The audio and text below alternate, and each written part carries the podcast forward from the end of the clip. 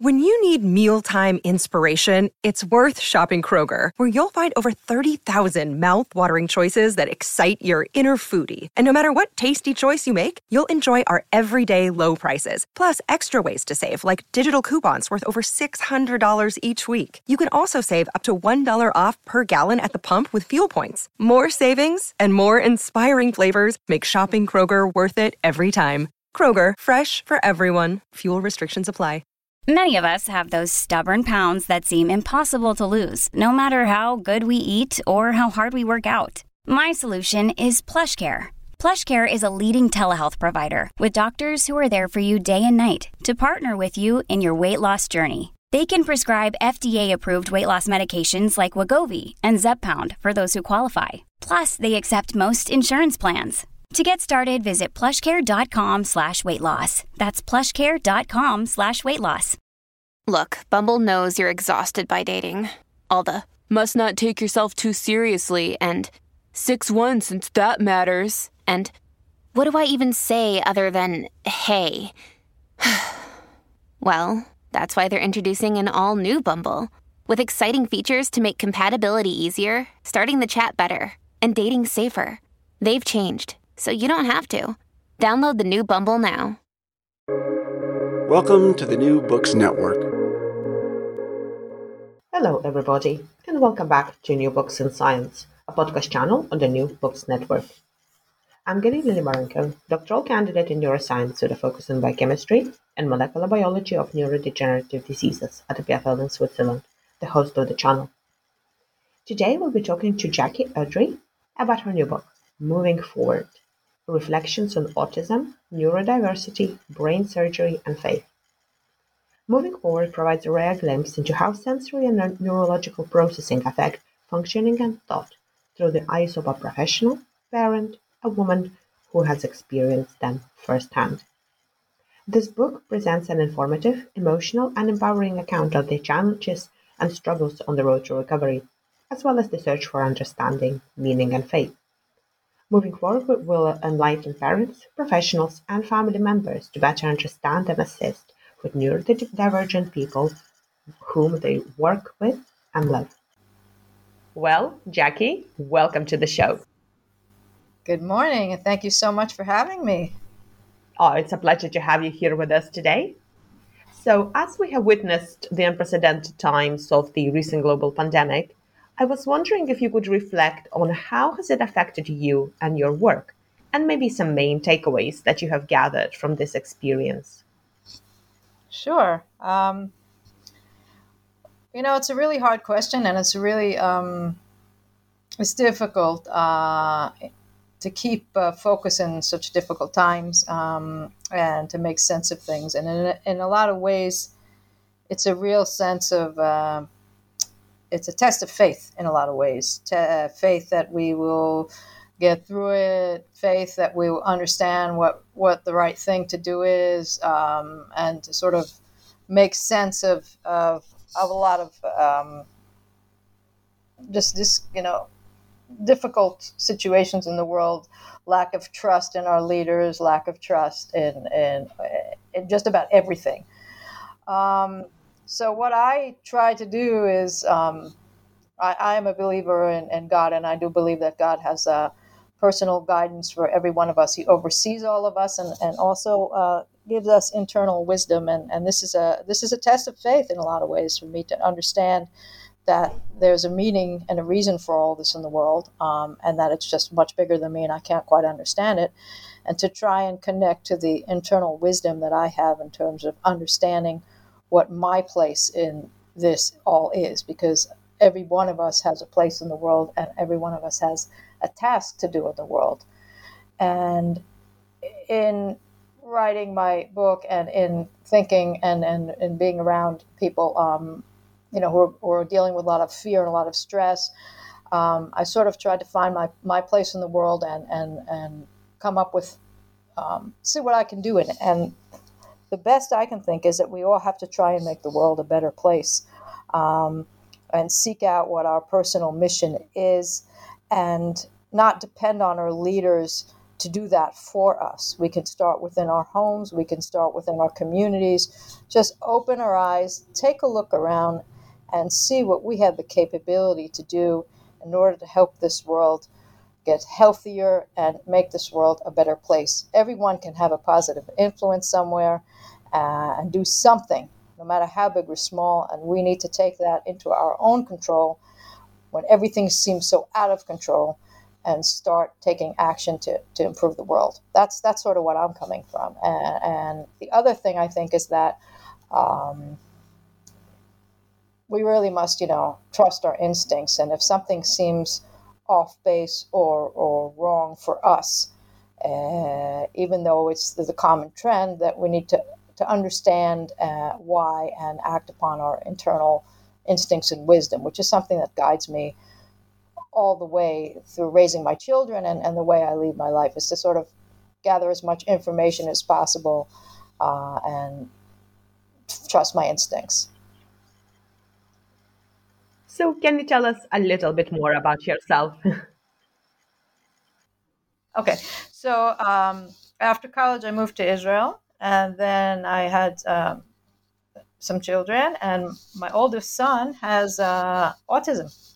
So I, it's sort of my early experience sort of prepared me to uh, assist him along the way, which is an amazing thing. Um, and after that, I spent many years uh, running between treatment for him and trying to work on the side. And I worked a lot of in education and marketing and writing. Um, I did a lot of advocacy for inclusion and parent uh, support groups and, and, things like that. I had a few other kids along the way. And then about eight years ago, uh, I was diagnosed with a major uh, tumor on my brainstem and a lot of uh, complicated nerves and essential nerves were involved as well. And it was just a very, very dangerous situation. And I underwent a uh, long and difficult brain surgery. And when I woke up, I found myself uh, sort of neurodivergent in the sense that I experienced a lot of different sensory and organizational issues. Um, and I was in a very different body than my own, the one I'd been familiar with for, you know, 40 something years. Um, and through that, as difficult as the uh, process was that I had to go through healing and uh, recovering, um, and I to date still have the same sort of issues uh, and sensory uh, overload and perceptual uh, difficulties. Um, it gave me a lot of insights to the things that I had observed with the, my son and with the other my other neurodivergent children and the children I've worked with over the years um, that I thought would be helpful for the world to understand. Um, because I had not only, not only seen it as a professional, as a parent, but suddenly I was experiencing the things that I'd been observing. And I think that what I learned from the experience was were a lot of things that could assist others to uh, understand children with neurodiversity. Um, so that's sort of that's sort of a bit about me. I really like what you said earlier about about finding your personal mission. So your latest book, moving forward, would you describe it as your mission?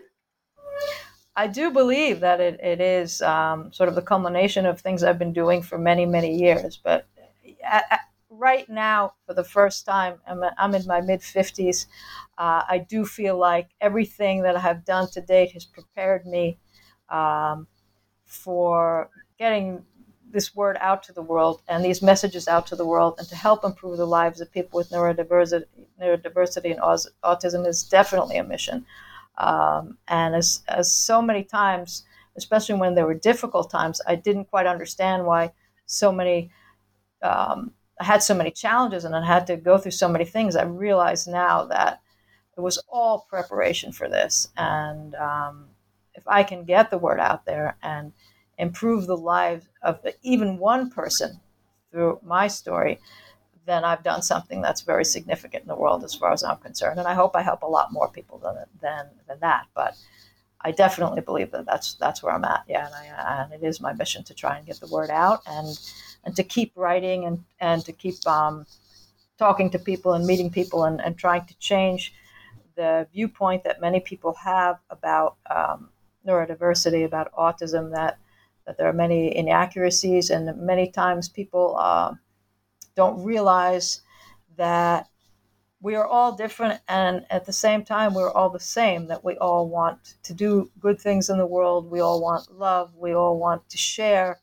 Everyone has their own way of doing things, um, and sometimes uh, a person has limited physical or cognitive or sensory or whatever uh, whatever they are abilities at that particular moment but that doesn't mean that inside there's not somebody there that's wanting to do something and connect and love.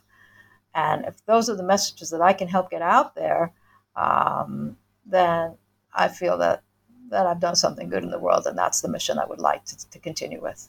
All right so let's have a look at what you cover in your book. So, what kind of topics did you want to address?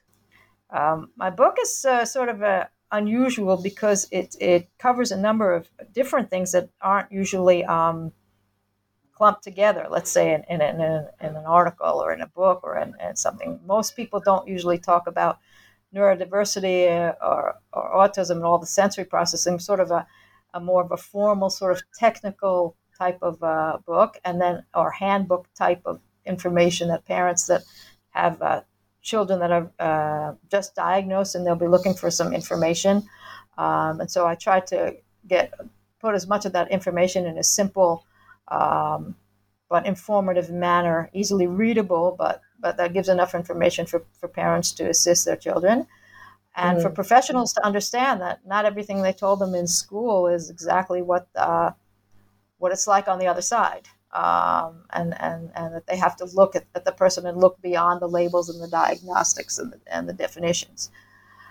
After going through that, the, the second part has to do with, um, with my brain tumor, and it, it begins on my journey through faith because faith and hope are the two things that have helped me along the way, and I think those are the two things that give people meaning in life and also uh, give people the a reason to keep going forward, keep moving forward. You know, if, if things, if, if a doctor says to a person, like a neurologist said to my son, or said to us about my son when he was only four years old, and he said, he will never ever talk. If he hasn't done it by now, that he won't, then he won't. Um, and that's something that takes away a person's hope. Um, mm. And that is a very, very, very dangerous thing to do to a parent who has to treat a child. And then you say, well, if you're never going to get anywhere, then how can I muster the strength to go through what I need to do in order to help him? Because it's never going to work. Now, with him, um, the very next morning, he, he started saying my name, which was incredible. And that, and that shows where hope and faith are more important than what a doctor is going to say. Um, so I go into that bit about faith, and also um, after my diagnosis, it, it, it, helped me to move forward and to, to give me the strength to go through the uh, adversity that I was facing at the time. And then I go into my diagnosis of brain surgery, uh, brain tumor, and my brain surgery, and then a long journal of healing. Um, which I thought would interest the audience because I tried to tie it back into the things in the beginning of the book, which are neurodiversity and and all the different kinds of sensory things and the tools and the lessons that I learned by experiencing things myself and how I tied into things that I'd seen over the years. Um, and then to sort of go on to the next section, which was, uh, um, you know, about the pandemic and, and and what it all means and where we're all going. It's a sort of the book is a mm-hmm. journey of a search for the mission and what we can learn, and that life is a, learning journey, and that we all should have hope and we all should try. Um, and sort of that wrapped the whole thing up. So it's kind of a long and, and unusual journey, but I think that all the pieces fit together like like a puzzle. The pieces of my life suddenly began to make sense, and I discovered my mission, which in, in fact is why there was a puzzle on the cover of my book. Um, and the puzzle is the pieces of the puzzle floating down from the heavens. Um, and I'm taking the, you know, catching them and then trying to figure out where they go. And my son um, who happens to be my son on the spectrum, is sitting there playing with this puzzle. But what he's doing is helping me fit, gain understanding and fit the pieces of life together. Um, and so that sort of explains a little bit about the art on the cover, which some people in the in the uh, autistic or neurodiverse communities kind of got a bit irate about because they thought it was that I was an advocate of uh, autism speaks or something like that. But I live in Israel and had no idea about any of this stuff until after my book came out.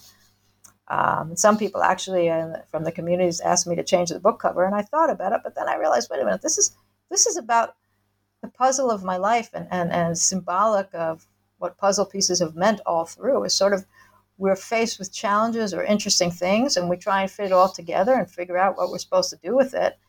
Um, and particularly because my son is is the one that he's putting the things together because I am learning from him and he is my teacher. Um, and he has helped me to figure out a lot of things and to become a better person. So that's sort of why I haven't changed it at this point. Um, uh, I think that's about covers it. Um, so earlier on, you mentioned really interesting thing that after your brain surgery, you were considering yourself neurodivergent, which is really interesting to me. And I was wondering if you can explain a little bit more what is exactly neurodiversity and how your unique experiences inform your understanding of uh, neurodiversity. Okay, uh, this is a it's a. I don't think there's any easy uh, answer to the question, but I think basically it boils down to the fact that we all have different minds. Um, we're all different, but not lesser.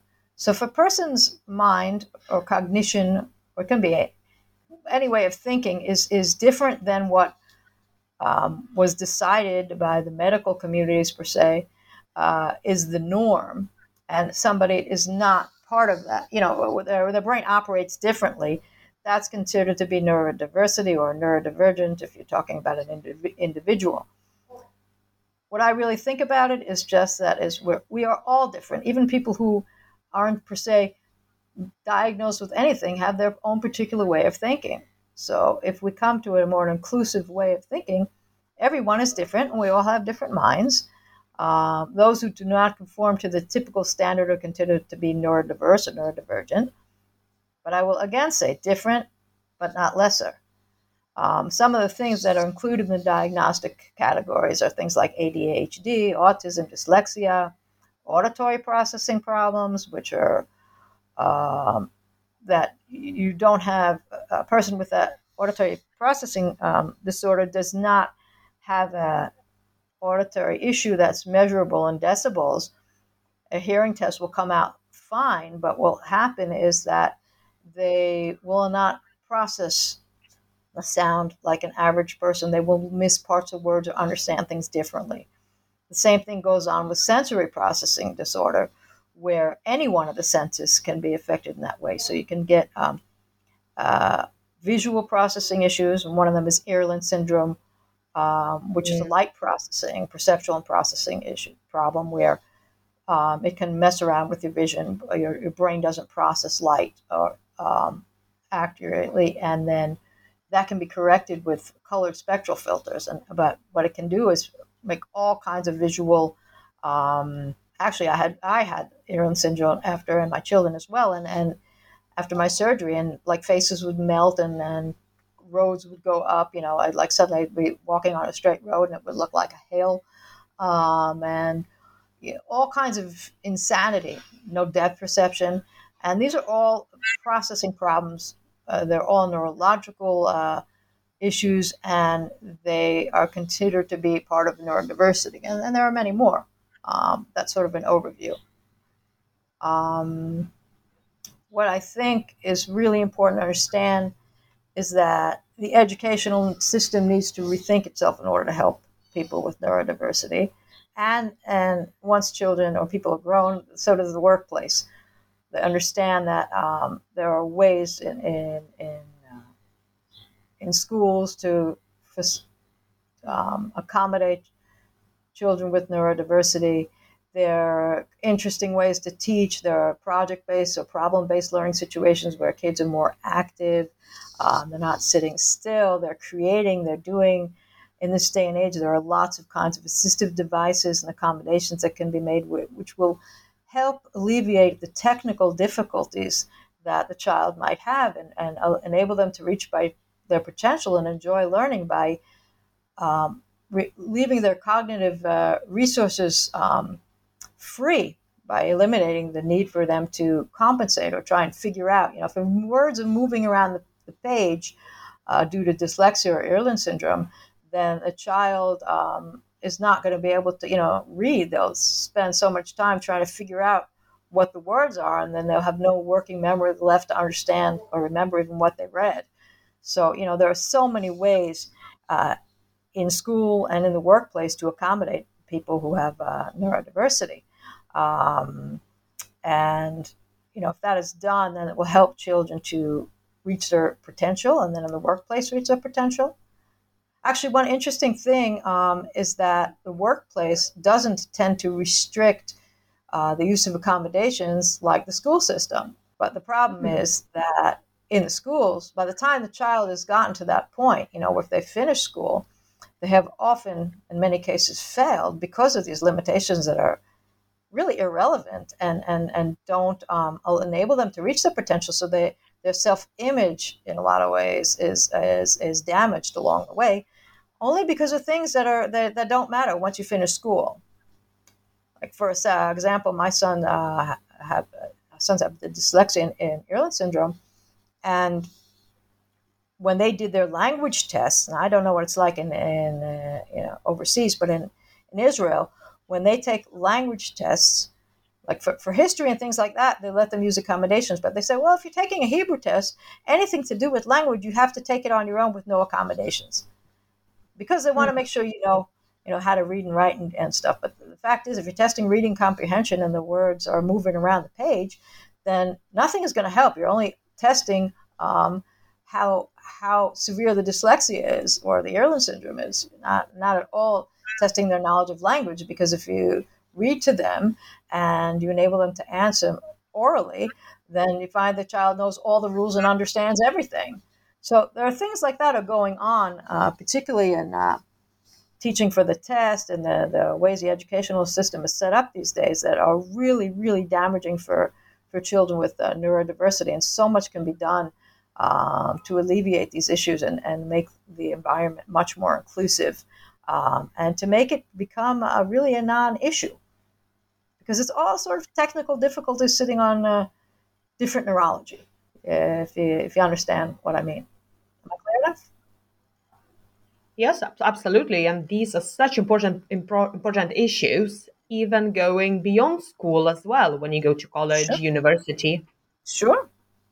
And the workplace. Now, what I've noticed, and which is really wonderful, is uh, since I've written the book, I've um, I've been on uh, LinkedIn a lot, and I see there's a huge movement in the workplace now to try and uh, include people with all different kinds of neurodiversity and, and, autism and all different kinds of uh, disabilities, uh, also physical disabilities. But uh, if, we're, if we're talking neurology at the moment, with neurodiversity in the workplace, and there is a movement and an awareness that's being generated because people with neurodivergence have talents and, and in a lot of cases uh, once they get beyond their sort of technical issues a lot of times they have talents that are far superior than um, than the average folks um, but they, they just need to be given the opportunity. The um, accommodations need to be made. And as they're younger and, and growing up, they need to be uh, given the skills and opportunity to, to develop their unique talents, to discover them and develop them. And if they get, if they do that, then once they hit the workplace,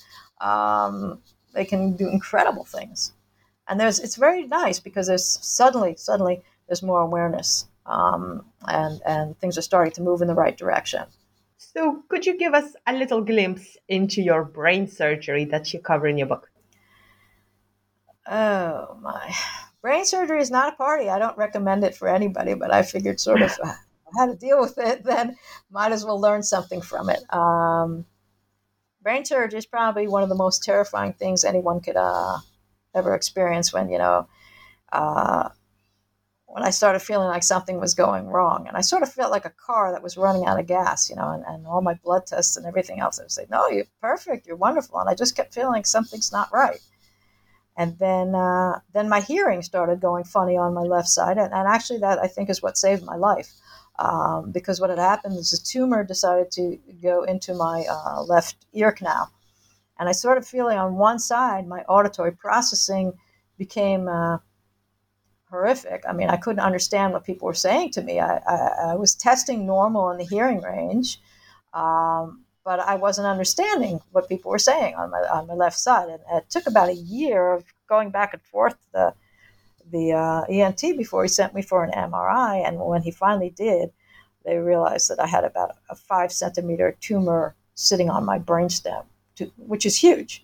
Um, five centimeter round. You know, it's, it was this is enormous thing um, and my nerves were essential nerves were right smack in the middle of it. Um, and I was within a very few weeks. I was uh, I was operated. Um, you know when when the surgeon looked at me, it was kind of like he wasn't he, he didn't want to tell me that there was a good chance that I was going to die, but it obviously was. you know, he was mm. kind of like, "Oh, I'm surprised you're still on your feet," and he started telling me all these. Uh, things that might happen to me uh, afterwards. And I kind of um, put my head on the table and was like, I think I'm going to die. And I don't, I don't know if I really want to ask him that question if I'm going to die or not. But how could I not? You know. Um, so I sort of picked up my head and said to him, you know, am I going to die? And, and, and in addition to that, is my cognition going to remain intact? Because, you know, life and death is a very scary thing. And then, it, and the other thing that's very scary is am I going to be a burden on my family? You know, I have uh, five mm. children, and and if I'm going to wind up uh, completely cognitive, cognitively and physically impaired, you know, how is that going to affect my family? That's a terrifying thought. Um, and you know, to to say goodbye. You know, when I when I walked out of the house, I mean, some of my kids were young and some of my kids were in high school. You know, and I just tried to say something to every one of them that, that I thought they'd remember if, or I hope they'd remember if I didn't ever see them again, or if I did see them and I wasn't going to know.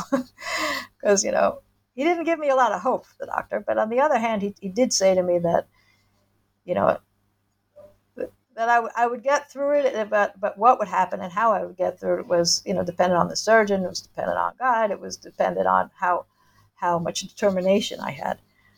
Um, but at the same time, you know, I just sort of had to hug my children and knowing that I may not ever see them again. And that's definitely not a place that's uh, even easy to remember or discuss. Um, and then I went to sleep, and when I woke up, um,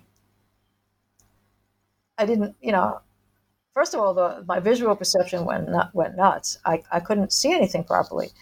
All the lights were, you know, glaring. Everything had uh, halos around it and and, and my uh, I couldn't really see anything. My vision my vision was really really really strange and double and and inconsistent. And my vestibular system was inconsistent and I couldn't swallow and I, I didn't know how to walk and I didn't know how to um, coordinate my different sides of my body. And and I just had to learn how to do everything over again. I could barely talk um, but I could think.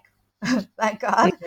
Um, but but I couldn't uh, tell people what I was thinking, and that's kind of an interesting place to be. And that went on for a really long time, where I could hardly, uh, you know, communicate. I mean, um, and there was so much. My brain was going on, you know, overload, and I had so much I wanted to say, and so much I was thinking about, and to share.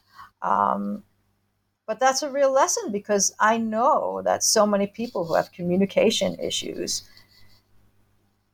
are thinking and they have no way of sharing that. And that's really a hard place to be. Um, you know, and like my son, who is who is now uh, 24 and he's on the spectrum, and and as much as we've worked with him over the years, his communication skills are very limited. Um, you know, he, he speaks like a telegram. You know, he'll speak two or three word sentences, and that's sort of the most you can get out of him. Um, actually, something very interesting is uh, is that we've been doing recently, and maybe um, might be helpful to others to use, is that um, WhatsApp or you know, like a, a texting app WhatsApp is very common, uh, has been a lifesaver in the last few months. We've realized that everybody's texting and everybody's using inst- you know instant messages and pictures and things like that, um, mm. and that it's very difficult to engage speech because uh, his motor coordination is off, and mine was off too. Um, and so he's got thoughts stuck in his head, but he can't get them out. Um, but if he's typing them, then he can tell us what he's thinking. The speech is so incredibly difficult to coordinate, um, and that the finding the tools to help somebody when they're in that situation is very, very, very important. Um, because if a person can communicate, um, then you know it's impossible to understand what's going on in somebody's brain if they don't tell you. You can try and observe, and, and, and that's actually a parent's job to do that um, if you have a child with, with uh, communication issues. Um, but, but it's so critical to give them that skill to, to help them feel more comfortable, not because I'm, you know, judging that, oh, my child can't speak it that's not okay, but it's how can I help them communicate because everyone wants their needs to, to be understood. Um, and I totally believe that. Um, and um, and another thing that, that, that I understood at that point was that a lot of times professionals and parents and teachers and stuff, they say stuff about a patient or a child next to them that's not necessarily uh, positive um, mm. as if they were an object that, that doesn't understand.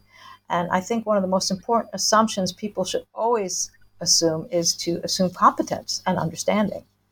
Now, maybe there is no competence or understanding, it could be, but we must assume always that there is understanding and competence.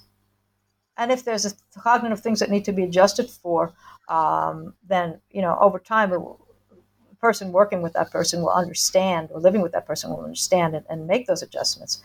But never, ever, ever talk about a child or a person, anything negatively around them, about them, as if they were an object or not there.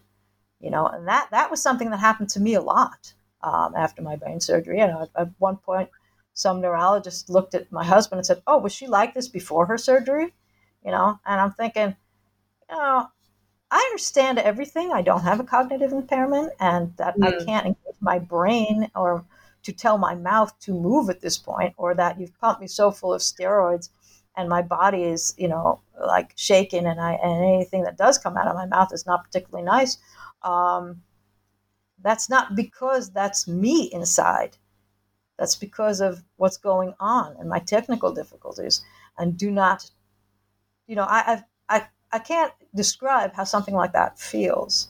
Um, and you know, I think about how many times that happens when you know I would go into a, a, doctor's office with my son, and they would say stuff like, "Oh, what's his diagnosis? You know, what's with him? Oh, he's never going to talk at it." And he's sitting there, he's going to hear this stuff, and what if he understands it all? How is he going to feel?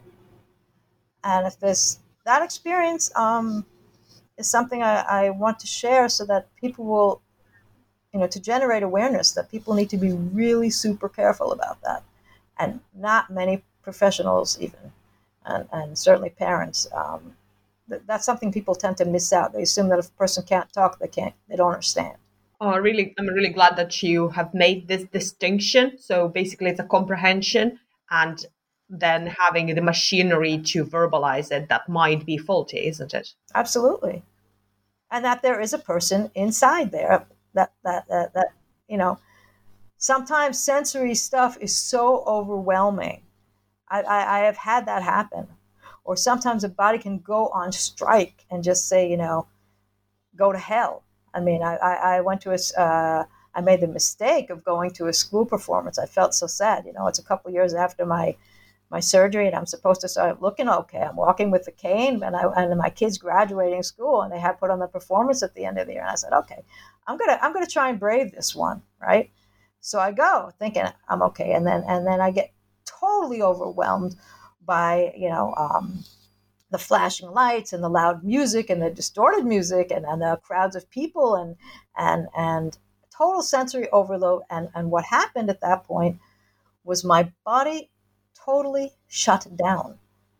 I tried to walk and I couldn't. I couldn't make sense of every, anything and I couldn't make my body move. It was just saying, you know, go to hell. What did you do to me? Or, or it would tremor or do all these crazy things, you know, or I have to bounce my knee a couple times to, to help me walk and things like that. And, and I think about um, things I hear about, you know, kids on the spectrum, you know, that they have a total complete meltdown before they walk into a shopping mall or they won't go in, you know, into a, a wedding or any kind of thing, they'll freak out, and, and parents will say, I don't know what's wrong with them and why are they're doing these things. It's so difficult. Or supermarket, the lights in the supermarket. And then I had all this stuff happen to me, and I get it. I totally get it. I understand them. They're right. It's terrifying. It's horrifying. You feel like you're in the middle of a war zone, you know, from the simplest things sometimes. And so, from that situation, you know, the things that I learned is are that um, when a person is having distorted uh, sensory perception or processing or sensory overload, the only thing that can help them is, first of all, they're to try and find for each sense the, the tool that makes it more efficient or compensate. So I have uh, Irlen spectral filters, and, and they actually enabled me to walk out the door. Before that, I couldn't really, I wasn't particularly mobile, and I also my vestibular system, which requires uh, visual input and auditory, you know, from the the, the vestibular nerve, which is in your, in your ear, to, to talk to each other. And because my visual perception was so completely off, my balance went completely off. Um, so Irlen uh, filters, once I sorted that out, um, I was actually got my balance to be almost normal if I'm not tired. Um, but to look for those tools, so whether it be uh, noise reduction um, uh, earphones, for someone who's having sensory overload in the in the auditory sense, or maybe they're having distortion. So to find there are some programs that are that can help uh, uh, pick up speech and you know clarify it, or like in a classroom. A lot of kids with ADHD have these problems as well, where they pick up too much visual, uh, uh sorry, auditory stimuli, and they or they can't distinguish. They have uh, also AP auditory processing disorder.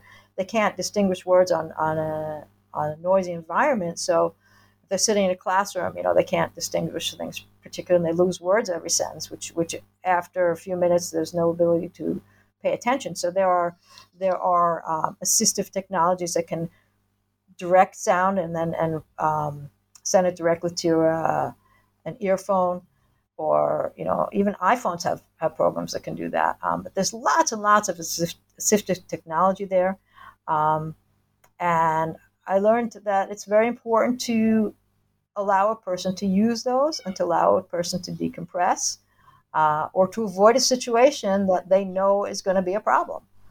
Because you cannot fight with sensory things. If that tag is itching and you have hypersensitive, uh, uh, you know, uh, um, tactile sense, and that tag is itching, there's no way uh, a person's going to concentrate. Um, and it can happen in every sense. If something smells, you know, too strong and horrible, then a person's going to want to puke. You know, and so there's there's all these things that happen. To, um, I've seen it on my kids, who are all neurodivergent, and I had them happen to me. And I have a lot of respect for sensory stuff. You know, you just have to try and find the ways to make it easier. And the other message I have about that is that behavioral treatment of sensory issues is, in my opinion, wrong and damaging. Um, you cannot, you know, if a person's having sensory overload and feels like they're in the middle of a war zone, and then you stress them out more by forcing them to perform under those situations, whether it be like like a ABA kind of reward punishment system or whatever. Um, the only thing that's going to do is maybe out of fear the person is going to comply but it's going to leave so much trauma and it will be un- ineffective. And also, things like stimming um, happen due to an imbalance in the system. Now, when I was having uh, serious vestibular issues, um, and I would, you know, sort of, I felt as if my, um, there was like weights pushing me um, to the left, like really, really, really strongly. So I couldn't stand up straight. And there was nothing visible. I mean, nobody would pick up on it, right? No the therapist would understand that, that that crazy wave was going on through my body, but it was. So I caught myself standing in the kitchen rocking. I'm like, if I was a kid, somebody would say, You're stimming, stop rocking. You know, I've seen it happen for years and years. I worked in it for a few months in an ABA school until I, when it was just starting in, uh, you know, in 80, 87, and everyone thought it was the coolest thing. And, uh, and I went there and I saw what it did to the kids and I freaked out. I'm like, no, no, no, no, no, no, this is damaging. But if you balance the sensory system, then the need to stim goes away. And it was actually interesting because I was having some of these issues, and my physical therapist, who was not, you know, I don't have a diagnosis of autism, and I'm not a young child. I'm an adult, and I can't stand up straight. She says, "Hang on to the chair and lean forward and backward, forward and backward, forward and backward." And I just burst out laughing. I said, You're teaching me to rock?" She said, "Of course, it balances out the sensory system." I said, "Are you kidding me? That's what they've been telling these kids not to do who are rocking." But rocking is one sort of uh, stim. You know, there's a million different kinds of stimming uh, that goes on. Uh, every every every person who stims has their reason for doing it, and I think most of it has to do with uh, imbalance in the some sort of sensory system. And once that balances out, then the need to stim just goes away. So those are lessons, things that I observed over the years. That once I had my surgery and woke up in, the, in, in a body that did all this stuff and experienced all this stuff, that it sort of gave me the um, the the proof that what I'd been thinking and observing over the years was what actually um, was actually going on, at least in some of the cases. Which is why I wrote the book because I thought people need to know that. And how did your experiences contribute to your interest and also ex- exploration of mind body connection? Well, mind body, um, I, I, sort of went to the the mind body and all the uh, things that had to do with mind body in the healing process in relation to pain. Um, although the other things as well, because if if we're in stress per se, or stress can be overthinking as well, thinking too fast. Uh, um, it can release, uh, you know, chemicals in our body and those chemicals in our body, and also also stressed by sensory uh, overload. Like I said, they, they when you're in the fight flight mode, your body then it prepares itself. So sometimes it's fight, flight, or actually freeze. So things like parts of my body, you know, shutting down, uh, my my extremities, or you you know that's the freeze, or preparing to who knows what get attacked, or uh, to to run. But if we have too much of those um, chemicals floating around in our body from stress uh, or overthinking, then that creates um, a situation where our muscles are going to contract, and that can make pain um, extremely painful. So what happened to me was that I had bouts of, of, of back pain in the past, and you know, um, it was uh, um, what do you call it? Uh, hold on, I got I got a traffic jam in my brain. I just uh, thought in Hebrew and I uh, slip disc. Sometimes I, I, think two languages at once and then I can't find either. Uh, so I, I, had been diagnosed with a slip disc and I was in extreme pain and I tried all the standard treatments and the non-traditional treatments and I um, I was in a terrible state. I mean, it would take me like 45 minutes to get out of bed in the morning and I was limping and, and all this other stuff. Uh, and then at the time, a professor had uh, been treating my son said to me, um, you know, read this book, and if, if you take it seriously, it's going to help you. And if not, you're going to, you know, stay in the situation. Um, and it was a book by John Sarno, um, and he talks about um, mind body. Um, and I had part of the things he talks about I agree with, and part of them not, because um, he, he, attributed a lot of things to rage. Um, and and I do agree that anger or rage can be part of it, but I think it's just general uh, overthinking. Um, actually, Hannah Studley, she's someone I've met recently, um, come across her work, and she, and she talks about that as well. Um, and she wrote a book called Painless, which I found uh, pretty interesting. Um, but she, she also stresses the overthinking um, part of it, and you're, you're worrying and you're overthinking and you and and and then it's sort of I discovered that whatever natural areas of my body are problematic, whether my brain or after my surgery, it was uh, my shoulder and the, this sort of uh, cerebral spinal fluid leak that I have into my neck um, that, you know, sometimes is uh, puffs out and sometimes uh, goes into my head and creates pressure. It's not a fun thing.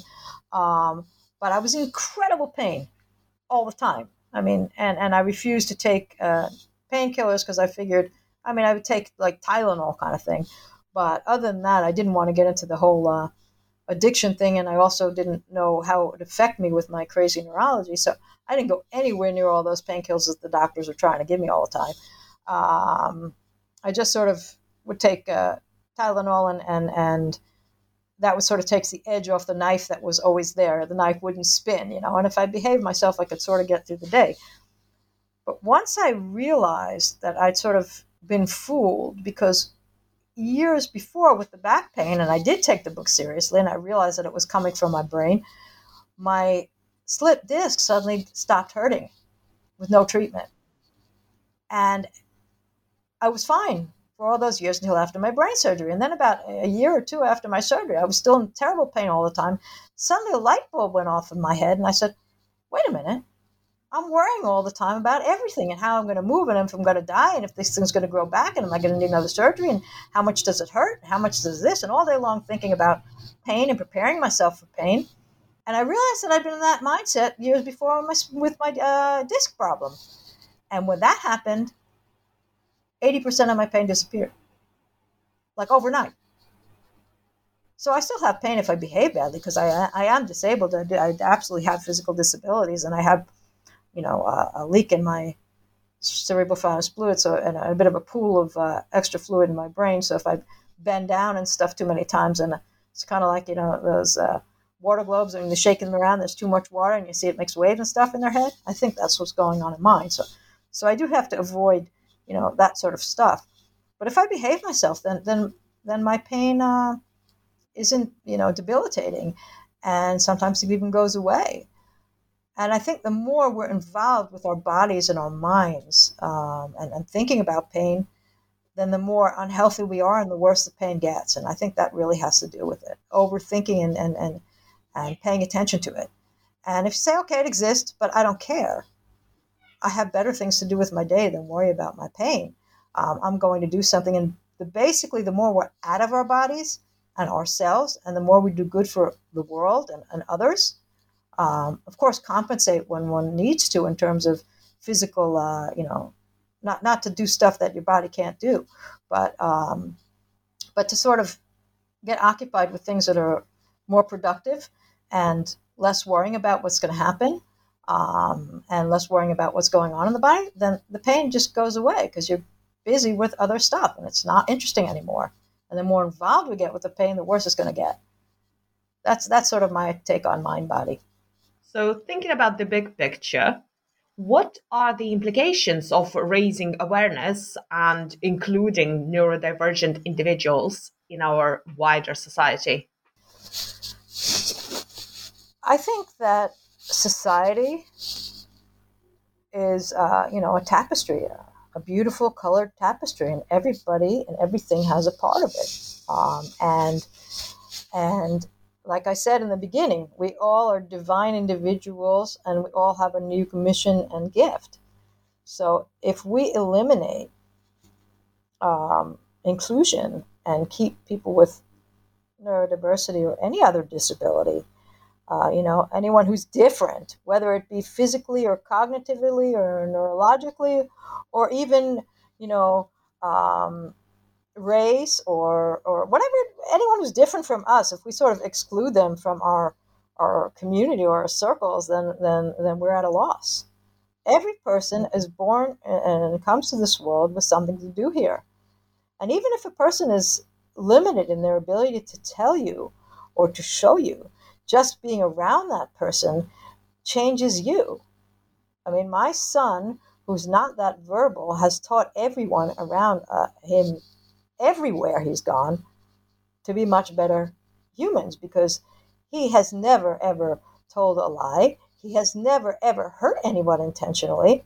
He struggles and continues and does his best all the time. He progresses at his own pace, which is very different from everybody else's but he keeps moving forward and people watch him and and and, and learn to be better people so even if a person doesn't seem like you know they're mr super talent with with whatever you know uh, expectations uh, that society, society has he has something to offer that nobody else can. And therefore, society needs to do everything to help each person discover their particular talents and be part of society. I mean, there's terrible stuff going on. I, am very, very upset. Like, particularly people on, uh, uh, who are autistic, uh, at least here in Israel. I, am not that familiar with what's going on uh, in the world, but but my son, now, like I said, he's 24 now, and I would like, you know, he he, he he's just started working in a plant nursery and he likes it, but you know, we're thinking about where he's going to go in the future. Uh, with his limited verbal skills, although he's, he's fabulous with uh, getting up and organizing and, and doing everything he learns how to do, he, he visually is fabulous. And he, once he learns how to do something, he does it amazingly, better than a lot of people uh, who don't have issues. Um, but I think, okay, where's he going next? You know, how is he going to fit in society? Where's he going to uh, uh, gain peer social uh, groups? And and that's a big problem because, you know, uh, many many people who are ne- neurodiverse um, or different in any way have, have uh, are lonely. They lack peer interactions.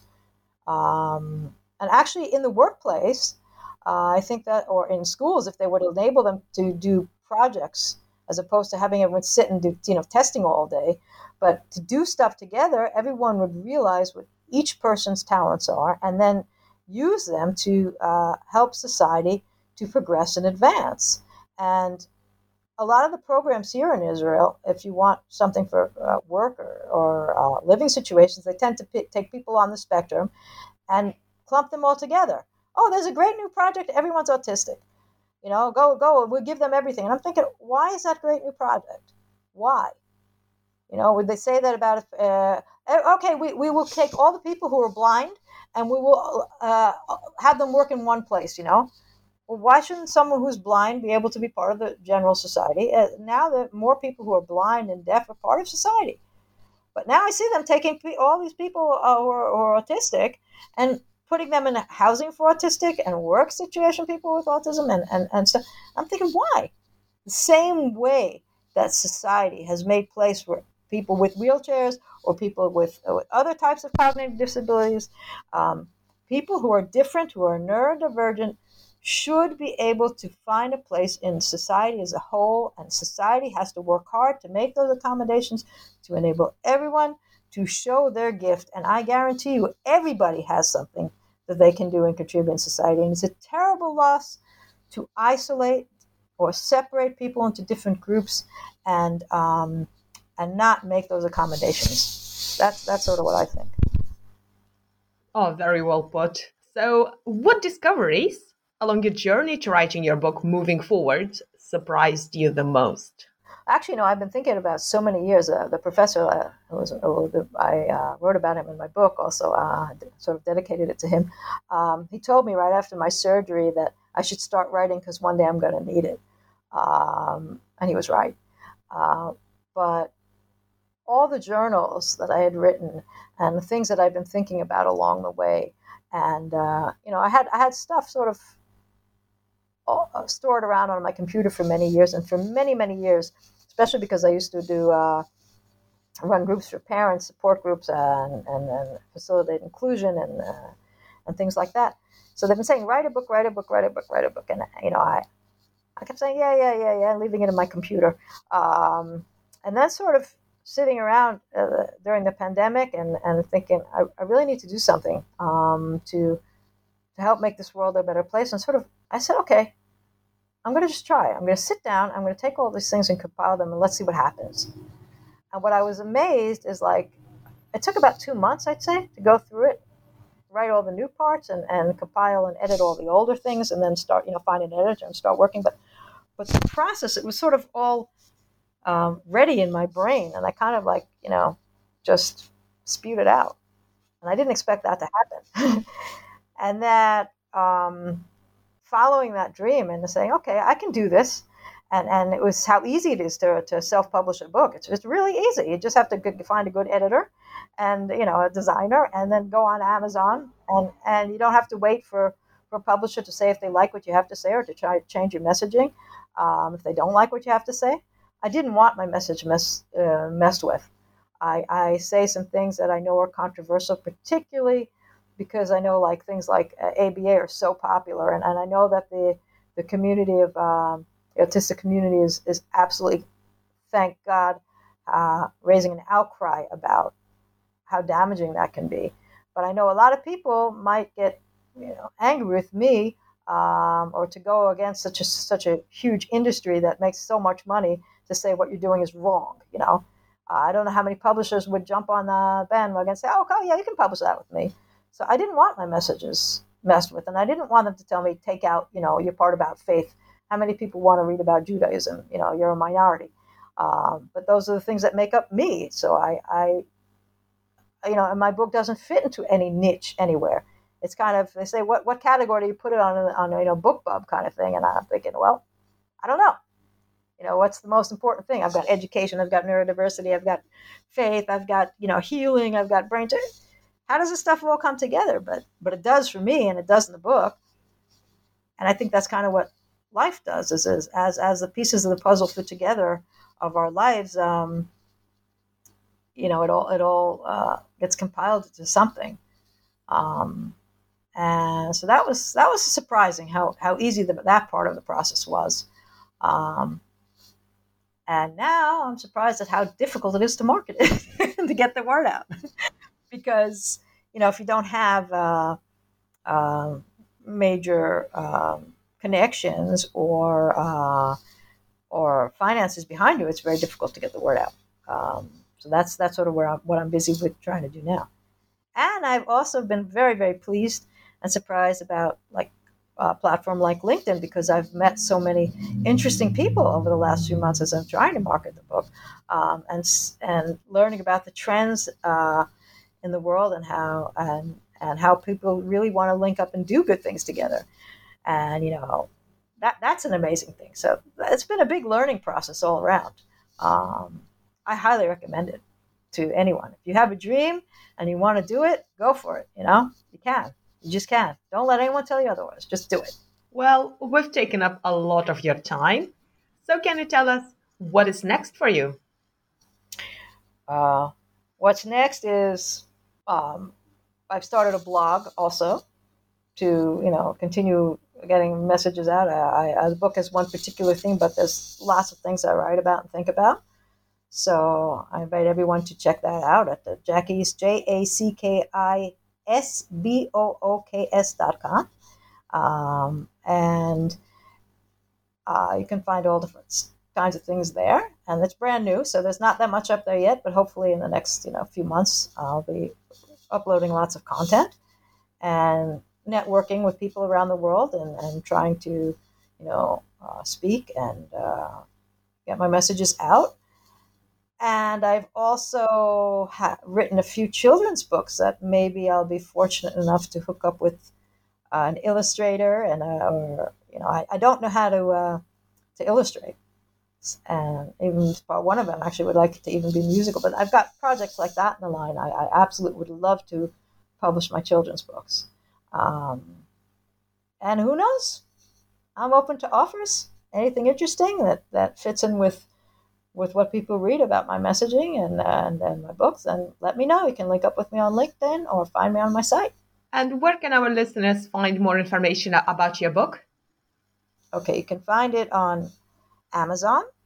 It's M- Moving Forward, uh, colon, Reflections on Autism, Neurodiversity, Brain Surgery, and Faith. And you can also uh, go to my site, like I just said, www Jacki's Books, J A C K I S B O O K S dot com. There's information about my book and my blog on my site. Um, or you can find me on LinkedIn, Jacki Edry. There's no E on my name. My parents wanted me to be unique. See, they're responsible for this. They started from the time I was young and spelled my name J A C K I. My last name is E D R Y. So I could never ever buy a T-shirt with the name Jackie on it because no one else spells it like me. Well, Jacki, thank you so much for joining me today and for this insightful discussion. And thank you so much for the opportunity. I greatly appreciate it, and I look forward to speaking with you more. And, and uh, who knows, maybe we can do something interesting together.